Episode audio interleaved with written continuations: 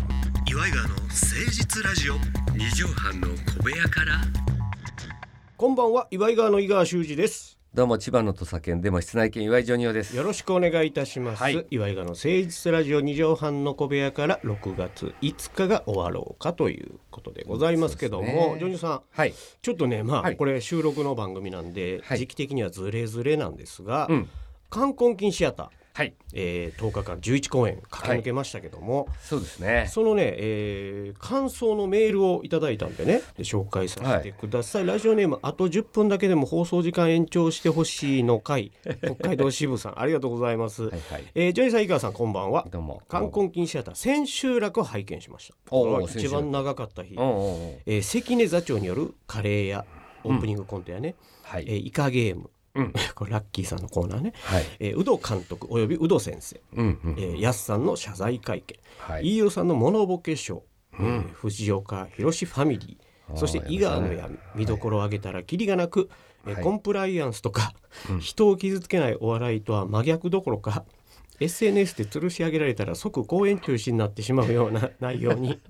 3時間45分笑いっぱなしでした、うんうんあとはジョニオさん扮するちょびひげ女子が登場するコントとはいえー想像していたより二回りほど小さかった平子 さんが優雅に踊る昭和のハンサムぶりが何とも言えずおかしかったですい。や確かに飯ね尾さんのモノボケコントではヘルメットを渡されたジョニオさんがあからさまに辛そうな表情をしていたのでそうでしたね千秋楽では見られなかったヘルメットが脱げない五木ひろしも見たくなりましたああありましあたの伝ね説のね問題作になったと問題作、えー、さんま師匠も巻き込んだという問題そう作ながありんまでしすたよえー千秋楽の4月30日にはお見送り会がありましたうが、んうんうんにこやかに見送る天野さんの隣で気のせいかもしれませんが、ジョニオさんの表情がとても疲れているように見えましたはいその通りでございます考えられる理由としては1、はい千秋楽のステージで反省するところがあったそう2、ですねこれから打ち上げで飲めるぞという高揚する気分を隠すため3ウドさんに下腹部を執拗にまさぐられ本当に具合が悪くなったいずれかと思うのですがどうでしょうかあそのねの他の事情があったのであれば教えてくださいということで長文でいただきましてありがとうございます一応全部当たってますね全部当たってるんだってはい三つともでもそれ以外もありますいろいろとそれ以外もや思っうぱところやっがぱり10日間11公演のはいまあいろんなつらもあるん ですけどでもとにかくこの方は見てくれたんで分かると思いますけ千ど秋楽ね、はいあのー一番つらかったのはウドさんにあの股間を触られるっあてれいうあのれがあれあれあれが一番つらかったですねこれだから、はい初出し発表になりますけども、ええええウド先生というね、はいえー朝礼ではいいつも校長先生の挨拶のコントがあって、うんで校長がいきなりそこで胸を押さえて倒れてしまうと。そうそうそうそでうあ大変だこんな時にはあの先生を呼ぼう宇戸先生、うん宇戸先生っつって宇戸先生が出てきてそうでこすうね治療というかねうん校長にいろいろこう施すわけですよ。お決まりなん ですよねおこれ決まりのはでいつこれはもうなんていうのかな「待ってました」のコントではい宇戸さんそうがでそすこで一人で独,、うん独演するというかねみんなただ見てるだけでそうね笑いこらえながら見てるっていう面白校い長も寝てるだけっていそうなんですよ、うんでいこう反応してはいけないっていう縛りが一応あってねそうですそうでですそれを有川さんがうん作家の、そうそうそう放送作家の有ね川先生がいつも校長をやってそ こでえらい目に遭うっていうのがお決まりだったんですけどもう長いことやったんじゃないですかはいでそれが今年からなんとそうなんですよ校長が代替わりしまあしのー私も稽古に行けない間にこれ決まってたんですね。これもだからなんかどういうことで決まったのかっていうのもあるんですけど、まあ一個言えるのは私がずっと教頭やってたんですよね。たそうなんです教頭先生役でそうそうそう校長をそう紹介してた紹んで介す者よねね。うん、校長みんな先生静かにうなんんつって、そうそうそう そう。それが昇格した昇格した。まあまあ昇格したというか、まあ有川さんが辞めたというこまあとですまよあ有ね。川さんのねちょっと体調面もあったりとかいろいろあってあれは本当やばいと思う。有川さんやってたら危なかったぐらいの。すごかったねいや今年しんねどかったねあれは。いやほんまにねはい。有川さんがずっとやってた時はまだそこまであ股間そうね股間してなかったしてなかったよねしてなかったうんもうほとんど、まあ、9割股間なんですよ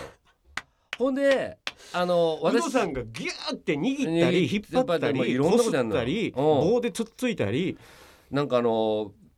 ポカポカの牛肉ぴったんこチャレンジでねこううん何百グラムで切るみたいなのもここで私の股間でやるんですけどね。そうこれは一母ですねなんうつっんてそ言ういながそらうであれもで私あの小学生の時にうんうん人にこう抑えられてくすぐられてはいはいはい気絶したことあるんですよ。じゃあトラウマがあるのねでちょ小っとね学校の時にそのくすぐり禁止っていうのがもうが学校中に出たぐらいうん呼吸困難にもなうるもうし白目向いて倒れたってだかうんうんらそれぐらいのものがあるんでそれをやったらやばいなという、まあ、ある意味隠してたわけはでいすよ。はいでこれはもう10日間11日あるわけじゃないですか11公演演はいで一応まあ関根さんに一応言ったんですねそのことははいはいはいちょっと僕もしかしたらもうもうやばいですとうんうんうんうん耐えられませんって言ったんですけど、はいいやそれはまた面白いじゃんっていええうまあえええなんつうのえええ人人間の尊厳を無視したっていうんですか。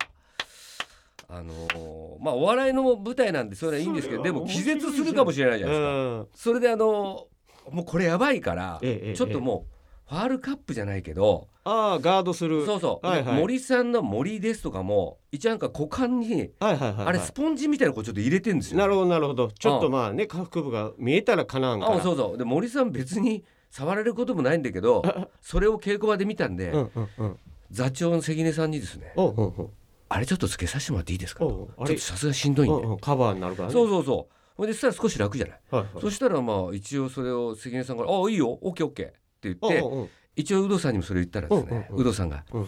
やできればない方向でえ直接触りたいんですよー、えなんすかちょえどういうことえどういうこといやでも別にそんな関係ない別に客から見えるわけ見じえゃなないいししねよジョニーさん横になってるからねはい、あのプレーンのままであのジョニオさんの触りながらとっても落ち着くんですと、プレーンっていうのそれをはい、えっと思ってあの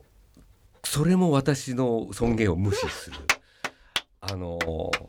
いや確か有働さんのショーなんでそう有働さんこれはの邪や魔りやすすい環境にしてあげなきゃっていうのはあるあいけどやももちろんありますけどでもかんさほどまあ関まあ係なそうくななのいよそれだからといってでジョニーさんもリアクションちゃんと取れるし、ね、取れるしそれ別にそれやったからといってギュギュ触るからねそんな裏叩いたり話あったのそうなのよ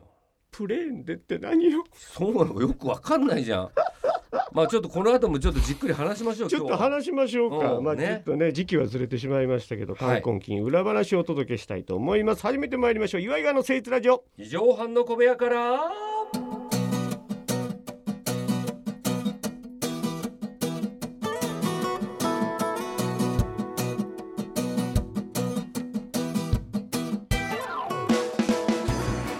この番組は都内防止のとある2畳半ほどのスタジオから週の初めの月曜頑張った皆さんに毎日と火曜日から踏ん張っていただくために岩井川が誠一にお送りするとってもナイスな番組です岩井川の誠実ラジ二畳半の小部屋から。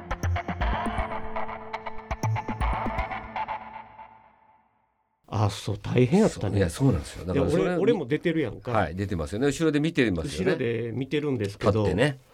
まあやっぱ面白かったのよいやまあ だからあのね。おも皆さんは面白かったです。いやあほのんまに多分一番前二列目ぐらいまで分かったと思います。うん泣いてますから私。涙がね毎回涙が止まらないです。うんであのー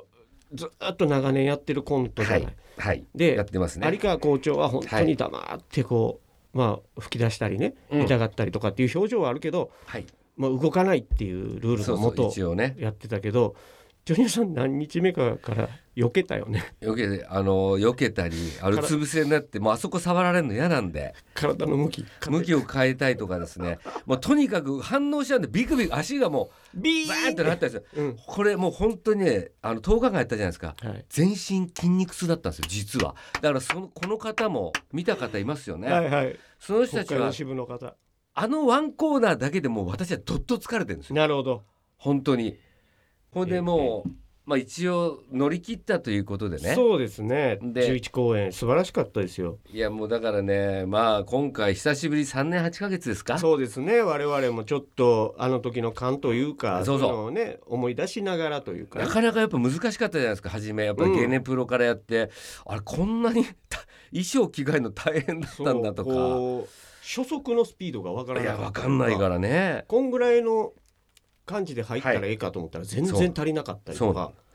であのーまだ私の話ちょっとよろしいでどうすかぞどうぞどうぞあの自分の MC のコーナーみたいなのあるんですジョよニオさんのワンコーナー、はいで岩井川は一人ずつやらせてもらってるからねあそうりがたそいれでそのコーナーのところのオープニングで、えええあのディナーショーにバイクで来てしまった五木ひろしってえいいうう影マイクがあってそうそれそれと同時にヘルメットをかぶってこう出てくるといううん、曲がそれが一流れ応て僕のトークショーのオープニングコントなんですよね、はいはいはいそれがですね、うんあの私ヘルメットしててうん全然分かんなかったんですけど、うんうん